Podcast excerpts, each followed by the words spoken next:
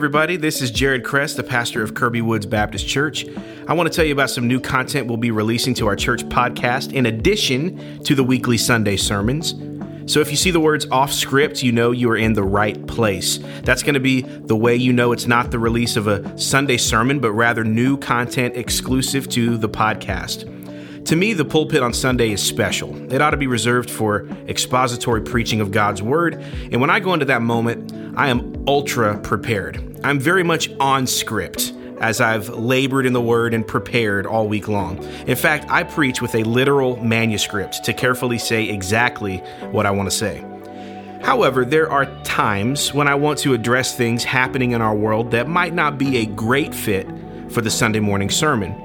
Sometimes things come up in the news or in Southern Baptist life or in a controversial blog or article or in law or politics or government that the church would be benefited from hearing their pastor's perspective on. Sometimes I want to share my views on leadership or give some details about my intentions or visions for the church.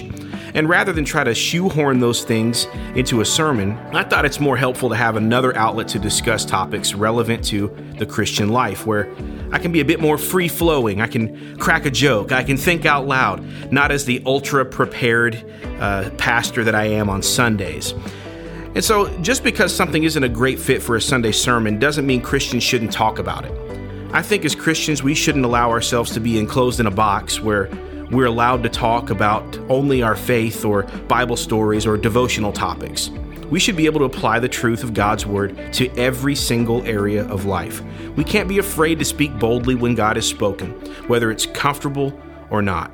We need to be equipped enough to be able to use our Christian worldview to affect the world around us, to change it, to represent the interest of Christ in the world right now as His hands and feet.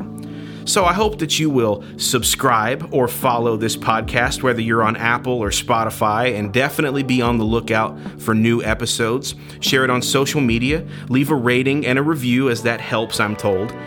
Tell a person about this podcast, text a friend, let them know.